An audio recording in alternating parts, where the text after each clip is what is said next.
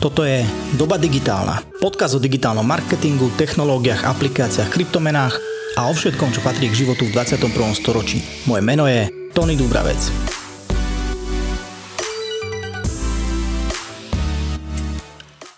Ahojte, dnes mám pre vás záznam rozhovoru z podcastu Content Marketing od A po Z, ktorého som bol hosťom asi pred dvoma týždňami. Témou rozhovoru bol personal branding, budovanie osobnej značky, jej napojenie na content marketing, na sociálne siete, na influencer marketing. Kto ma sleduje už nejaký čas, tak vie, že personal branding, budovanie nejaké osobnej značky sú témy, ktorým sa ja akože dlho venujem.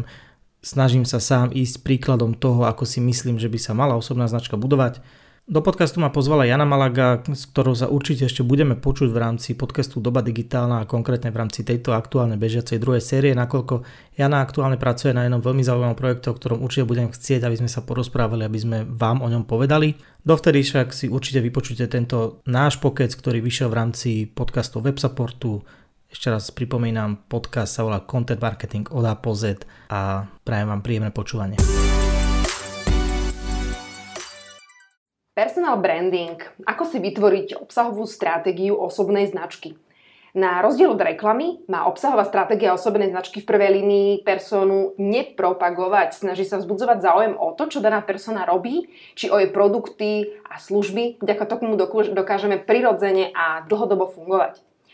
Moje meno je Jana Malaga a spolu s WebSupportom vás srdečne vítam pri počúvaní ďalšieho podcastu v rámci série Content Marketing od A po Z. No dnes to bude na tému osobnej značky, osobného PR a budem sa rozprávať s Tonym Dubravcom. Ahoj Tony. Ahoj Jani, ďakujem veľmi pekne. Tony sa 9 rokov venuje sociálnym sieťam a content marketingu a tí, čo ho nepoznáte, tak je lektorom vzdelávacích projektov v rámci Digitálnej univerzity, tam aj ja som nedávno prednášala, aj Creative Academy, kde učí, ako využívať práve sociálne siete, no a najmä zmysluplne a udržateľne. Tvorí taktiež svoje podcasty, Doba digitálna a Tony Dubravec podcast. Povedz nám, čomu sa ty venuješ profesne, profesíne. Pracujem aktuálne ako digital marketing a social media specialist San Nikolaus, kde mám na starosti ako keby online komunikáciu celého nášho portfólia, ktoré je okolo 20 značiek, takže aktívne komunikujúcich počas roka. Mm, super, a predtým si pracoval pre klientov ako Tatra Banka, Tesco, Dobrý Aniel, Heineken, Budíš, Nikolaus Vodka veľa, veľa ďalších. Um, predtým, ako sa pustíme do debaty práve o budovaní obsahovej stratégie pre osobnú značku, veľmi taká špeciálna téma a samotnému vytváraniu obsahu, je podľa mňa dôležité pochopiť, čo je to osobná značka. Ako ty vnímaš personal branding? Osobná značka je podľa mňa akože do istej miery ako akákoľvek iná značka, ako akákoľvek komerčná. A pod tým pojmom si asi môžeme predstaviť nejaký súbor nejakých hodnôt, nejakých postojov, e, toho, čo ten človek robí a hlavne, čo je dôležité, to, ako ho ľudia vnímajú. A tam až sa ako keby značka stáva reálne značkou, keď ľudia o nej majú nejakú mienku, že nie iba ja si sám niečo zadefinujem, že toto som ja, ale musí sa to aj niekde potvrdiť alebo upraviť alebo niečo. Mm-hmm. Čo je to osobné PR alebo self-PR?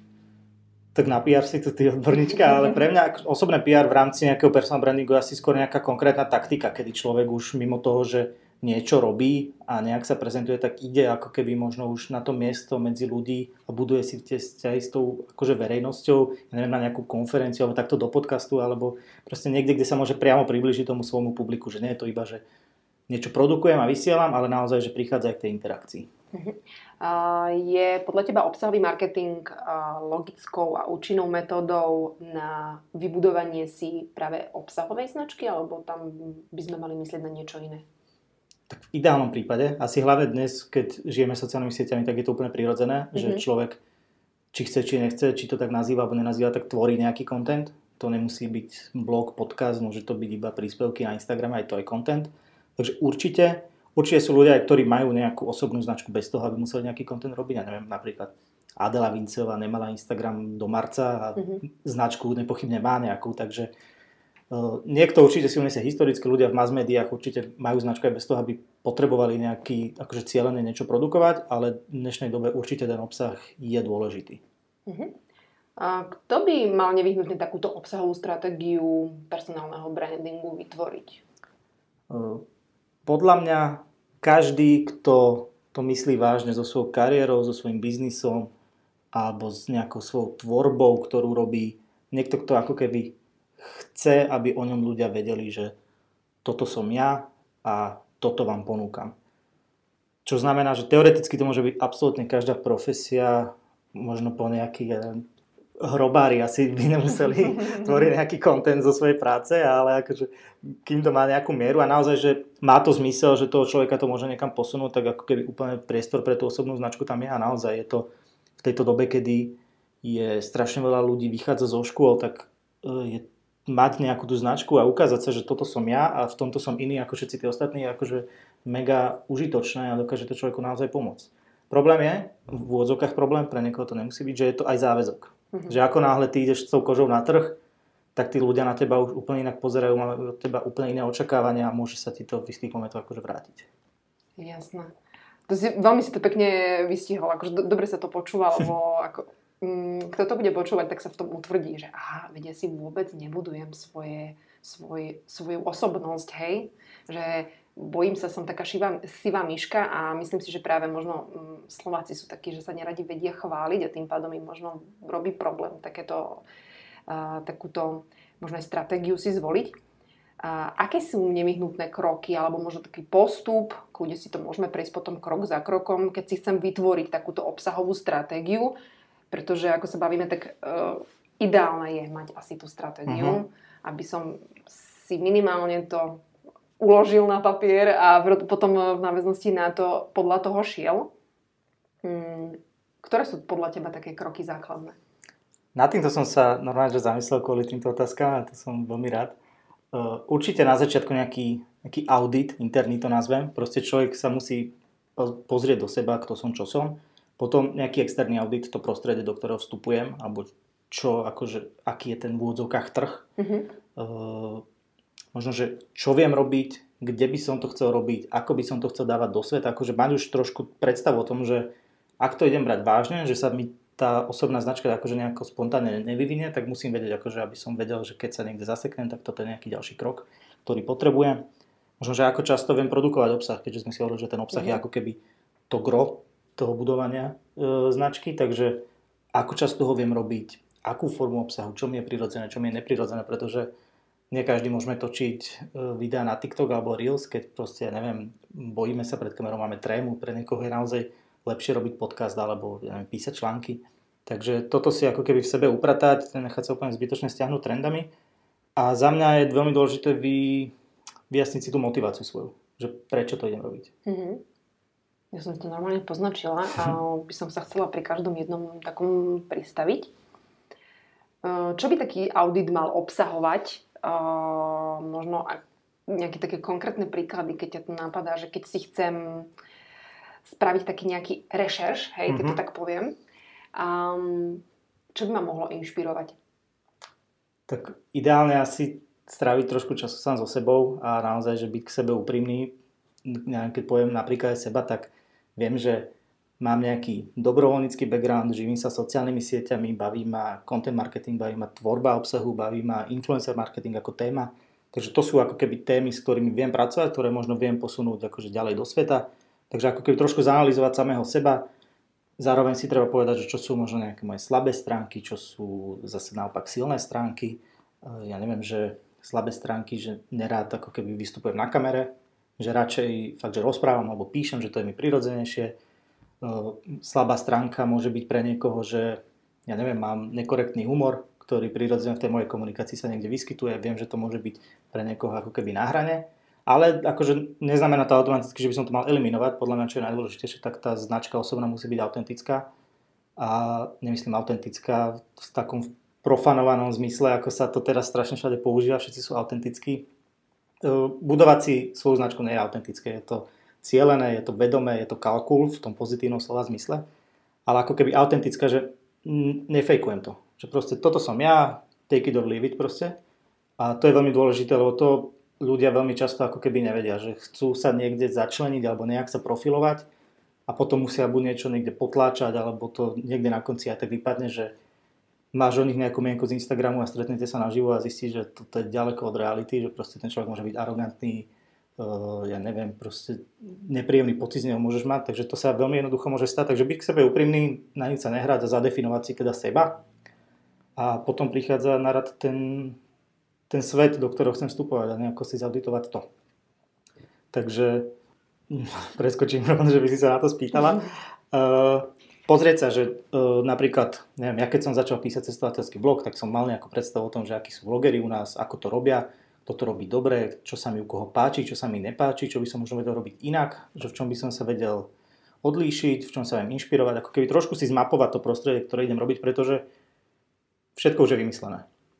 My sa tu môžeme akože tváriť, že v niečom budeme strašne unikátni, ale niekde inde už to existuje. Takže treba iba ako keby si nájsť v rámci toho nejakého ekosystému nejaký tú svoju pozíciu a to, čo idem robiť ja a ako to idem robiť inak. Takže trošku vedieť, že čo ma čaká na tej ceste. Keď idem robiť, eh, keď som začal robiť dobu digitálnu, vedel som, že chcem robiť v kategórii marketing ten podcast, tak som vedel už, aké sú marketingové podcasty, že máš ty nejaký podcast, je Levosphere podcast, nejaké reklamné agentúry majú svoje podcasty. Vedel som, že toto je to prostredie, vedel som, že robia to takto, takto, takto a môj priestor je možno niekde inde, že, že ne, nefokusujem sa iba na marketing, ale idem ako keby celkovo do tých digitálnych tém. Takže to bola ako keby moja nejaká, že v čom som to chcel robiť inak. Super. A ako často? Hmm, toto je dôležité.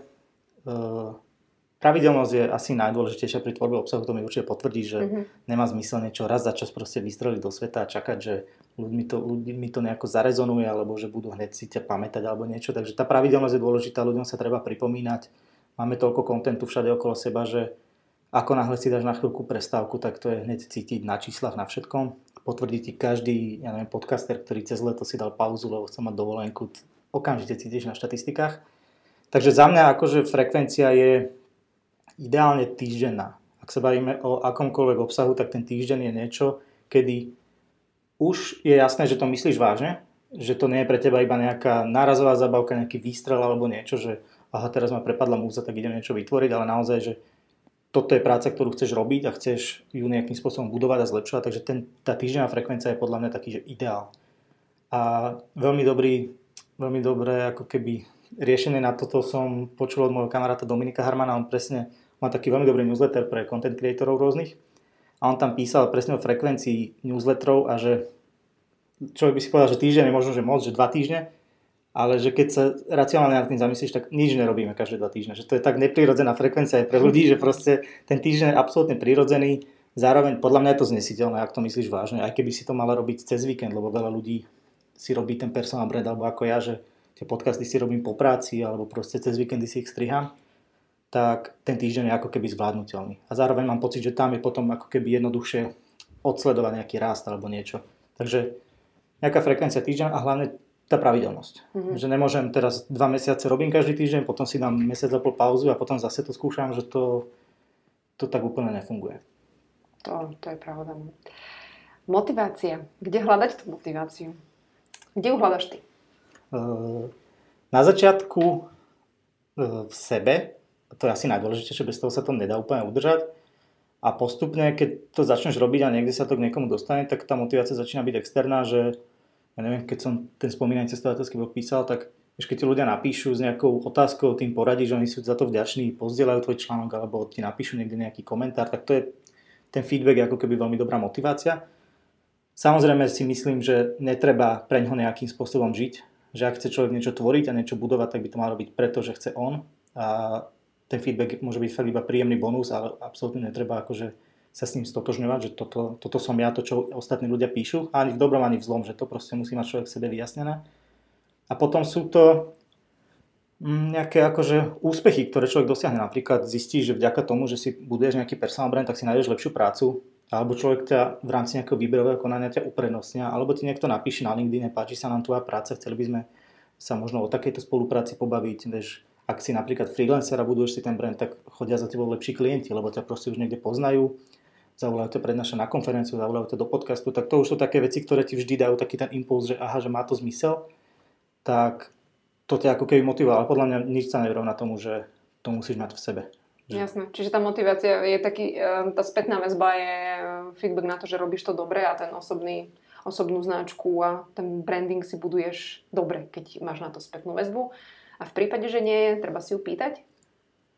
Mm, nepreceňoval by som ju, pretože jedna vec je tá, že to, čo ľudia napíšu na internet, tak v 90% prípadoch napíšu zlú vec. Uh-huh. Veľmi málo ľudí napíše dobrú recenziu. Keď ti niekde chutí, tak nejdeš napísať recenziu na Google, ale keď ti niekde nechutí, tak 100% na ten Google ideš a chceš to dať svetovede. Takže nebral by som to ako, že to je nejaké meritko. Samozrejme, ja chápem, keď to človeka zabolí alebo poteší. Naopak, že akože jasné, že chvíľkovo to má nejaký dopad na ňo. Nikto sa nemôže tváriť, že si nepripúšťa niečo, čo mu ľudia napíšu niekde. Ale akože brať to ako nejakú bernú mincu. Podľa mňa všade pri každej veci, ktorú robíš, tak existujú čísla, ktoré ti potvrdia, či to robíš dobre alebo či to robíš zle. A samozrejme, to neznamená napríklad, že iba počúvanosť, ale znamená to to, že niekto ťa na základe e, na svojom príklade, že na základe podcastu ťa zavolajú prednášať na konferenciu, alebo že ti nejaký host, ktorého pozveš, povie, že je to pre neho mega čest, lebo vie, že si tam mal predtým super hostí, tak to je pre mňa feedback, ktorý akože beriem.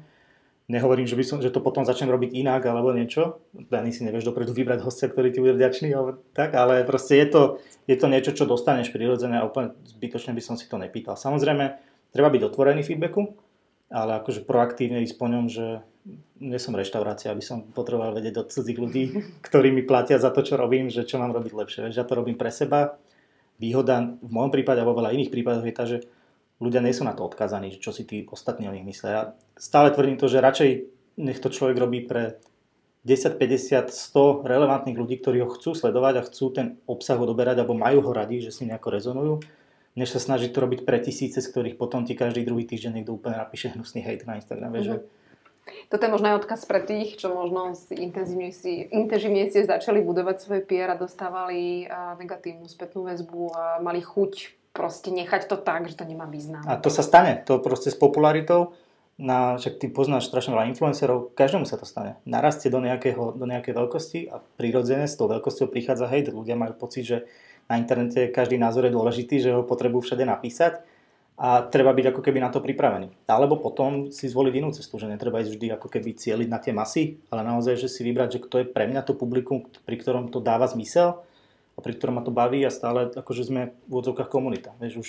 100 tisícové publikum na Instagrame nemôžeš nazvať komunitou. To je jasné, akože to bola som mm, osobne na konferencii, kde práve Kristina Tormová a aj Veronika Ostriňová-Cifrová spomínali, že čo všetko im zvyknú písavať ich sledovateľia, ich fanúšikovia v úvodzovkách.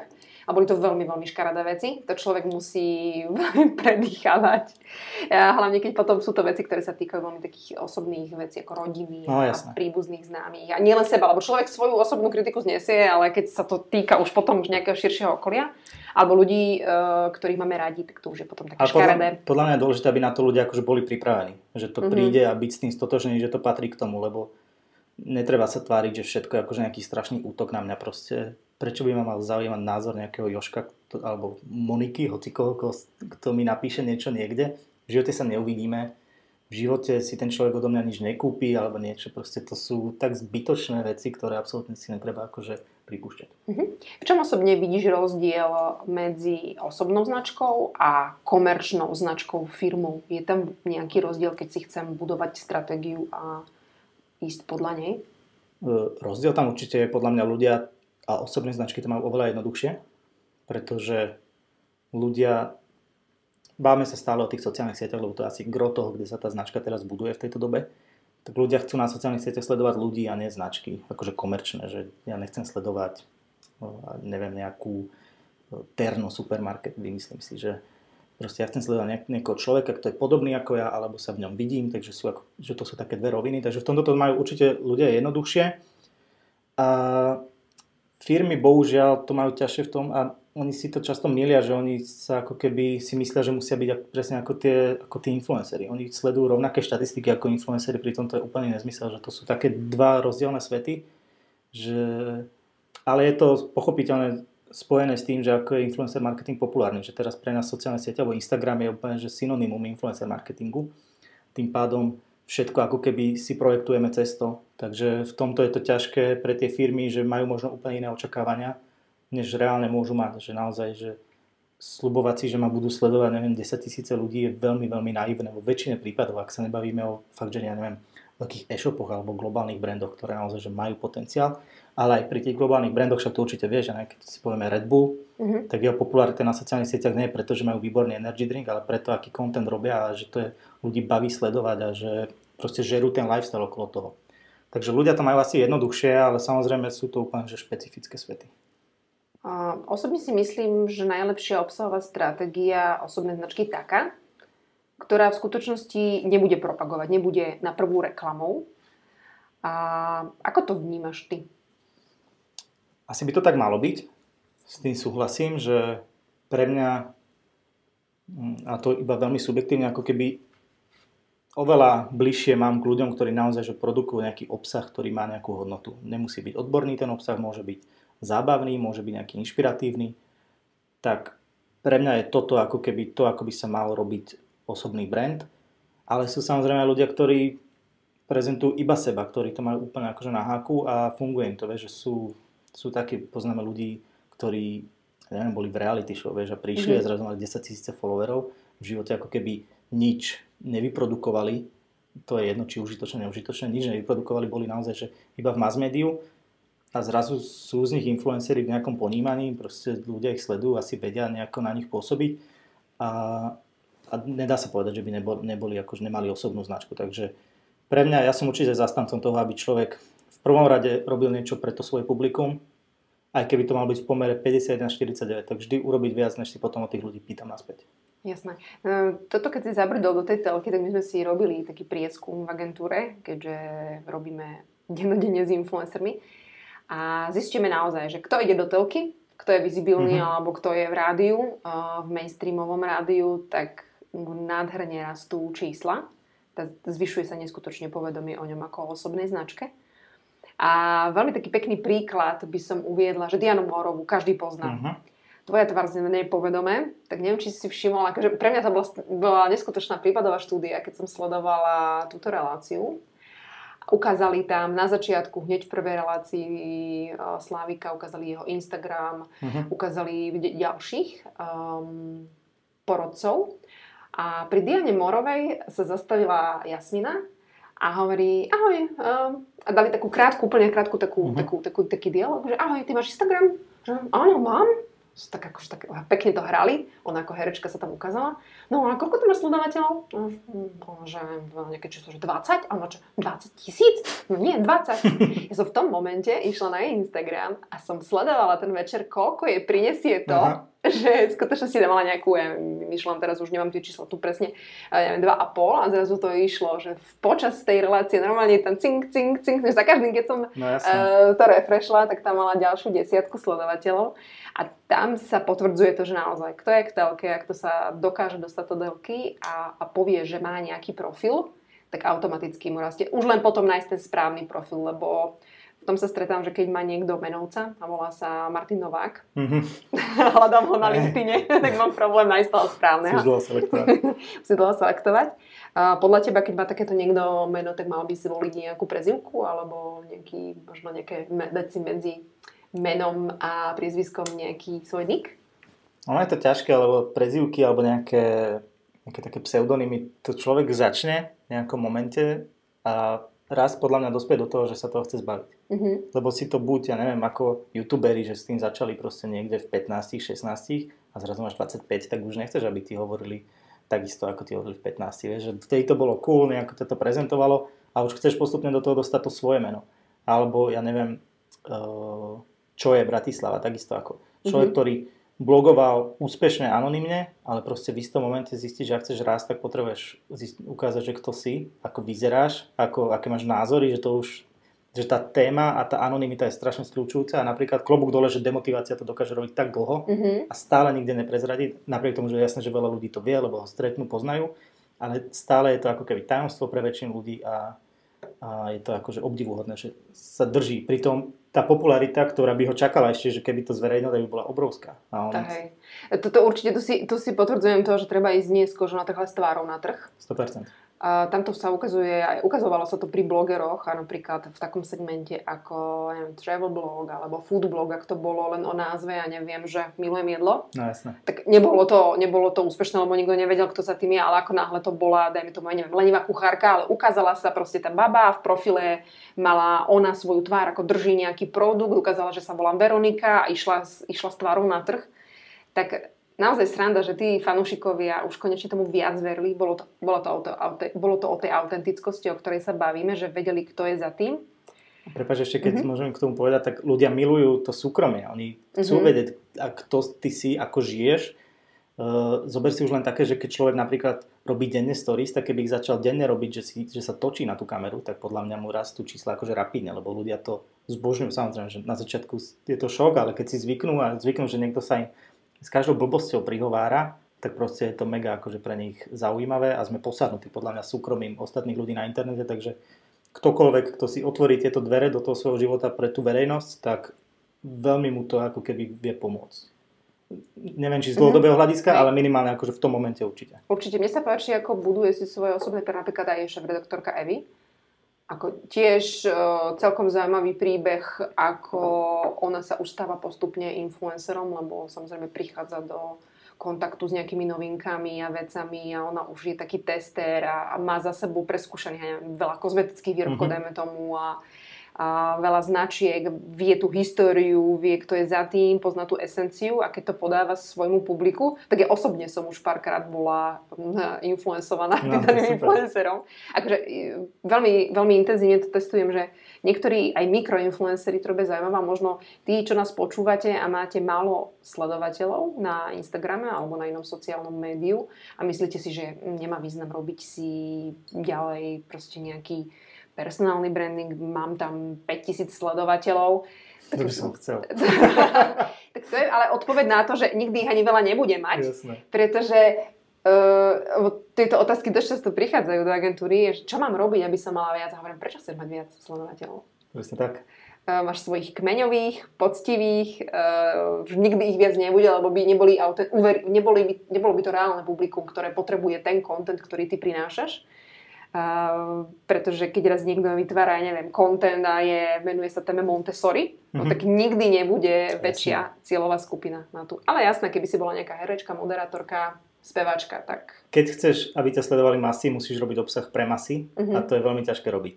A podľa mňa sú veľmi pekné koncepty Thousand True Fans, určite si nájdete, ak to nepoznáte, je to Proste ide o to, že ty si potrebuješ nájsť tých svojich tisíc fanúšikov, ktorí si od teba niečo kúpia, ktorých naozaj že vieš ovplyvniť a to ti absolútne stačí na to, aby ťa oni ako keby vedeli v úvodzovkách uživiť, aby si sa vedela živiť tým, čo robíš. Alebo Seth Godin má takú svoju teóriu, volá sa to, že smallest viable audience. A ide o to, že ty sa máš presne zamerať, ako si hovorila, na tých svojich ľudí, ktorí chápu to, čo ty robíš a chcú to. A nezbytočne akože presviečať niekoho, že toto, čo robíme, skvelé a ty by si to mal chcieť. Že to, to je taká paradigma, ktorú máme zaužívanú, ale asi, asi je najlepší čas ju trošku zmeniť. Jasné. Kto na Slovensku si takéto osobné PR robí a zúročuje tak svoje ja, aby prezentoval svoje produkty? Tak asi takí tí prvá vlna youtuberov určite už sú v tom moment, v tej, v tej fáze životnej, že už možno ani nie tie ich spolupráce sú tak zaujímavé ako ten ich vlastný biznis. Ja neviem, však Explo mal tu Waflaren, možno ešte má, neviem.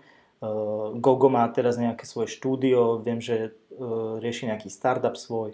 Moma má nejakú kozmetiku, myslím, alebo niečo také, že je to úplne prirodzené, alebo aj keď si zoberieme plačkovú, proste ide do nejakého svojho mm. brandu, ktorý je pre ňu, nemusí robiť reklamu nikomu cudziemu, má v tom, je tam akože oveľa väčšia marža, nie akože odkázaná na to, či niekto chce s ňou robiť, nechce robiť, proste je to úplne prirodzený vývoj, takže určite táto vlna prvá influencerov, ktorí už narastli do, nejakého, do nejakej veľkosti, že si to môžu dovoliť, preklopiť takto. Ale potom sú určite ľudia, ktorí, ja neviem, Janatiny, takisto veľmi dobrý príklad, že začala a dlho pôsobila ako fashion blogerka, teraz má vlastnú fashion značku a myslím si, že z dlhodobého hľadiska je to pre ňu oveľa zaujímavejšie, ako nejaká spolupráca s nejakou mm-hmm. ja neviem, kozmetikou alebo s nejakým e-shopom, ako je proste teraz populárne, že pre ňu je aj to je ako keby opäť spätne zase buduje ten brand, že aj keď si ľudia kúpia ba Janatiny oblečenie, tak zase to ide aj naspäť k nej, takže to je, to je podľa mňa dobrý príklad. A určite Milan Bardum samozrejme, že on akože od začiatku išiel do toho s tým, že chce byť influencer rozmerov, akých je a akože robil všetko preto a vyšlo mu to. A možno z takých, ja neviem, z môjho segmentu, tak ja neviem, Oliver Jakubík je veľmi dobrý príklad, Miky Plichta, však myslím, že tu aj boli, alebo my. Mm-hmm. A, takže oni ako keby sa prezentujú tou svojou prácou, nie sú to influenceri, ako ich možno poznáme, ale robia ten brand veľmi dobre, robia ho vedome a myslím si, že sú dobré, akože dobrá inšpirácia. Mm-hmm. Osobne viem na Slovensku nejaké príklady, kedy si produkt nesie meno persony. A myslíš, že by bol záujem o produkt rovnaký, keby to by tak nebolo? Napríklad víno hamšik, hej. Kupovali by tí ľudia to víno, keby sa nevolalo víno hamšik, alebo neviem, e, v rámci Horeka, neviem, hotel Kamila na Čiernej vode, všetci vedia, že je ten hotel, kto ho má, alebo v rámci športu Arena Mariana Gáboríka alebo Tenisová akadémia Dominiky Cibulkovej. Proste je toto podľa teba akože zúročenie si, že je to dobrý krok? Ako, ako to ty vnímaš? Že urobili to dobre, že tam dali to svoje meno? Alebo radšej to mali vybudovať pod nejakou Asi novou záleží. Značkou? Ak sa bavíme o Gáboríkovi alebo Cibulkovej, tak určite oni, keď majú nejakú svoju školu toho športu, ktorému sa celý život venujú, tak keď tam dajú to svoje meno, tak to pridáva ten kredit, je to jasné. Ale keď si Marek Hamšík spraví vinárstvo, ktoré sa volá Hamšík, tak musí byť veľmi, veľmi dobré na to, aby si ho človek kúpil viac ako zo zveda- viackrát, než len prvýkrát zo zvedavosti, že to je hamšikové víno. Že ako keby na začiatku vieš, mm-hmm. určite ten brand ti pomôže pri tých prvých zákazníkoch, ale dávaš si na seba oveľa vyššie nároky, aby tí ľudia sa vracali a kupovali si to opakovane. Takže to sú možno také, že pri tom Hamšikovi možno ťažšia cesta alebo pomalšia cesta by bola ísť nejakým neza, akože neutrálnym brandom a toto je možno taký, že rýchlejší boost, ktorý ale potom musíš splňať nejaké kritéria a zase pri Gaborikovi alebo Cibulkovej je to super. Alebo Hotel Camilano, tam už mi to príde, že OK, vedia si ľudia, ktorí tam chodia, ale pre nezainteresovaného človeka, ktorý sa k tomu dostane, ja neviem, cez booking, mm-hmm. tak pre neho akože to neznamená nič. Pre neho sa to volá, asi si domyslí, že ten, kto si to zakladal, sa volá Kamila, alebo že majiteľka sa volá Kamila, ale pre ten brand to podľa mňa nemá akože žiadnu pridanú hodnotu. Takže to je skôr taký, že ego trip, alebo proste vymýšľaš si názov hotela, že bude mať hotel tak ako sa no, však bude sa Kamila, je to dáva to, nie je to akože niečo, čo by nedávalo zmysel, že je to taký neutrálny názov, mm-hmm. ktorý zároveň ťa akože poteší, lebo je to tvoje. Takže ono to asi záleží, že prípad od prípadu. Niekde to dáva zmysel, niekde je to fakt, že iba ego toho človeka. Ja neviem, kedy si Rytmus skúšal robiť svoj energy drink, ktorý sa volá Rytmus. Mm-hmm. Pochopiteľné, že s tým veľmi rýchlo prestal, lebo si to nekúpiš, lebo proste vyzeráš jak 15-ročná fan, fanušička, alebo keď si kúpiš merch interpreta to už sa aj tiež ako keby za tie roky zmenilo, že niekedy bol merch, že názov skupiny a teraz už musí byť nejakým spôsobom neutrálny, aby ho ľudia nosili aj niekde inde ako na koncert. Mm-hmm. A to je presne toto, že ty sa nechceš automaticky stotožiť s, nejakou, s nejakým menom, ale pritom by si sa bez problémov stotožil s nejakou značkou. To je dobré videnie, páči sa mi to. Hej.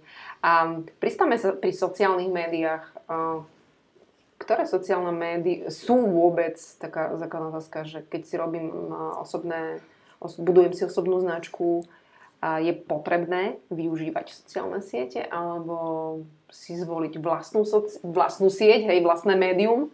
Ako to ty vnímaš? Mm, určite by som, určite treba byť na sociálnych sieťach, ale určite ich netreba sa na ne spoliehať. Ehm, bolo to tak, však ty si pamätáš, kedy si, keď sa blogovalo vo veľkom, tak potom prišla taká vlna, že ľudia prestali blogovať, mali iba sociálne siete.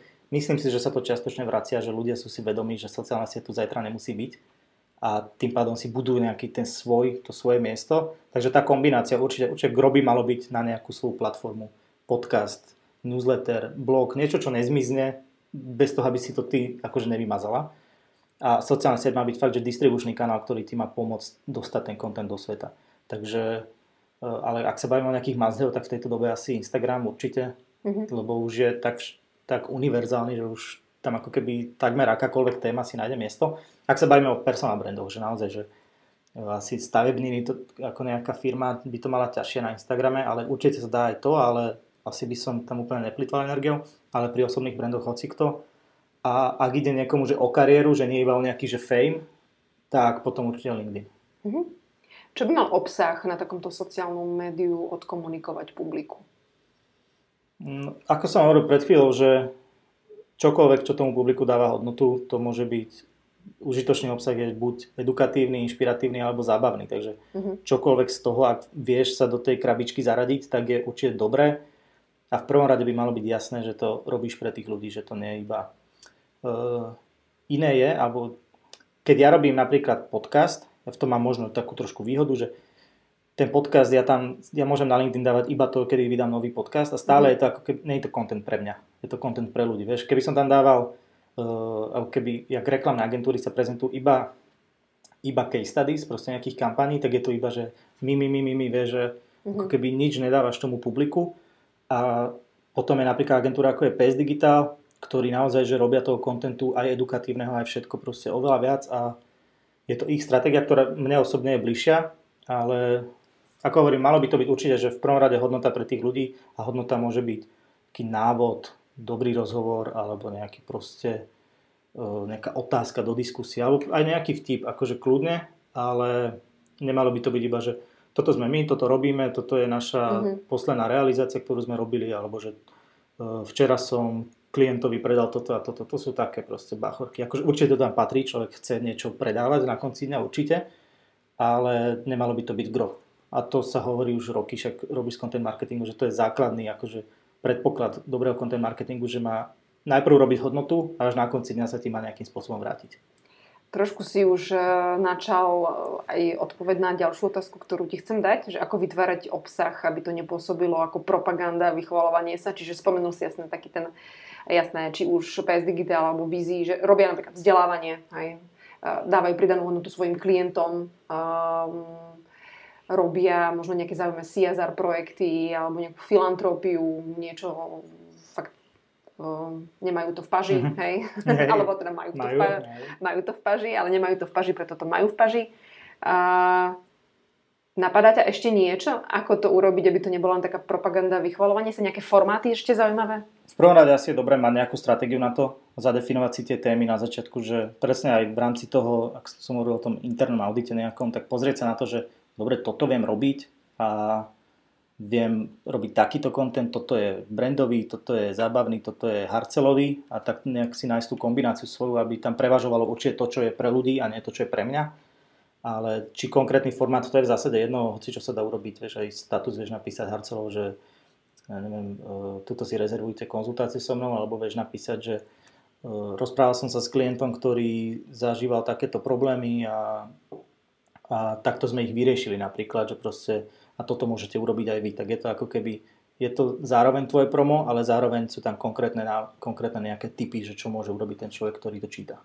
Uh-huh. Aké sú podľa teba must have sociálne médiá v roku nadchádzajúcom 2022 pre budovanie si svojej osobnej značky a pre slovenské publikum? No, asi ako som hovoril, že Instagram, ak chceš byť tam, kde sú všetci, dá sa už povedať, a chceš ako keby byť v tom prostredí, kde ľudia trávia strašne veľa času a ak to myslíš vážne so svojou kariérou a s nejakým biznisom a s niečím, tak určite LinkedIn, kde samozrejme ľudia trávia oveľa menej času, je tam oveľa menej ľudí, ale môžu byť oveľa, oveľa re- relevantnejší. Myslím si, že je skvelé na LinkedIn to, že sa tam vieš k hocikomu dostať, fakt, že koho si zmyslíš, ťa zrazu vie sledovať, bez toho, aby ono to musel nejakým spôsobom predtým prejaviť, akože záujem, jasné, že musí ti potvrdiť žiadosť, ale ale to väčšina ľudí robí, že sú tomu veľmi otvorení, takže zrazu vedia takí ľudia, ktorých si možno v živote nestretla a zároveň sú pre teba veľmi relevantní, či už ako budúci klient, budúci zamestnávateľ, ktokoľvek zrazu vidia tvoju prácu a je to skvelé. Ja som si, ja som si tak našiel moju prvú prácu v reklamke, že som skrz môj blog, že som dával von články, môj, môj šéf si to vtedy všimol, zavolal ma, či nechcem písať pre nich a zrazu potom o, o dva mesiace ma zavolal, že či tam nechcem pracovať. Takže uh, myslím si, že LinkedIn je v tomto akože výborný. Výborný je v tom, že tam človek vidí, ako sa ľudia, ľudia profesne menia, profesne menia. A ja, ja, tam, akože, ja, ja milujem LinkedIn v tomto, lebo mne to veľmi pomáhalo. Už keď sme, ešte keď som robila projekt Bloger roka, mm-hmm. tak tam som videla, že na koho sa, keď som chcela partnera osloviť. A zaujímavé bolo, že potom som si proste navzájom sme proste kamoši na LinkedIne, sledujeme sa a videla som po rokoch, že zmenil hej, úplne uh, prácu, išiel do iného segmentu mm-hmm. a poznali sme sa a sme sa potom stretli po, pol roko, po pár rokoch, to bolo niekedy aj 5 aj 10 rokov niekedy. A, a že poznáme sa, vtedy sme robili to mm-hmm. a mhm. to. Ako, mám to rada, že ten LinkedIn je podľa mňa, a už to nie je len o, o hajrovaní ľudí a o HR ako takom, ale už je to taký celkom podľa mňa taký osobný, osobná sociálna sieť. Uvidíme, ja som zvedavá, že kde sa to posunie. Určite aj nejaké lifestyleové témy tam určite patria. Uh, nehovorím, že úplne jak na Instagram, ale určite tam už je na to priestor teraz. Určite. A všetci tí, ktorí ste nás dopočúvali až do tohto okamihu, tak uh, mám tu také echo od web supportu, kde natáčam práve tento podcast, že môžete využiť kód podcast a vďaka nemu pri kúpe hostingu na jeden rok získajú 3 mesiace, získate naviac a kód môžete využiť uh, do konca roka. Takže neváhajte túto príležitosť využiť a môžete skúsiť. Takže taký krátky product placementík na záver, keďže e, spolu s WebSupportom takto pekne ťaháme v rámci kontentu content marketing dá pozrieť dnes na P ako personal branding, alebo môžeme to aj poslovenštiť O ako osobná značka. čo, čo, čo, čo, ti viac, hej, čo sa ti viac páči? Uh, personal branding je podľa mňa také, že zaužívané. Uh, ale stále si myslím, že je veľmi malé ako keby povedomie o tom, že čo to vôbec je. Som rád, že aspoň, dúfam, že sme to aspoň trošku nasvetlili niekomu, kto sa možno to, s tým ešte nestretol. Určite áno, ono sa tie pojmy menia. Uh, som si sledovala, že čo je viac vyhľadávané, či content marketing alebo obsahový marketing. Okay. No a sranda bolo, že pred dvomi rokmi, keď som si spravila SEO analýzu, tak obsahový marketing, tak všetky články sme prerábali. Obsahový Aha, marketing, okay. musí byť obsahový marketing, obsahový marketing. A pred týždňom som sa pozrela a už je to content marketing. Áno, okay. Takže mení sa to, uvidíme, možno to bude Som poper... obsahový marketing nikdy nepoužil asi ako slovné spojenie. No ale mail Patel povedal, že obsahový marketing a teraz to zmenil. Takže strašne sa to mení, táto naša uh, doba uh, digitálna sa mení. Ďakujem veľmi pekne, že si prijal pozvanie, že si nám povedal viac, ako to vnímaš v personal brandingu a želám ti ešte všetko dobré. Ďakujem veľmi pekne.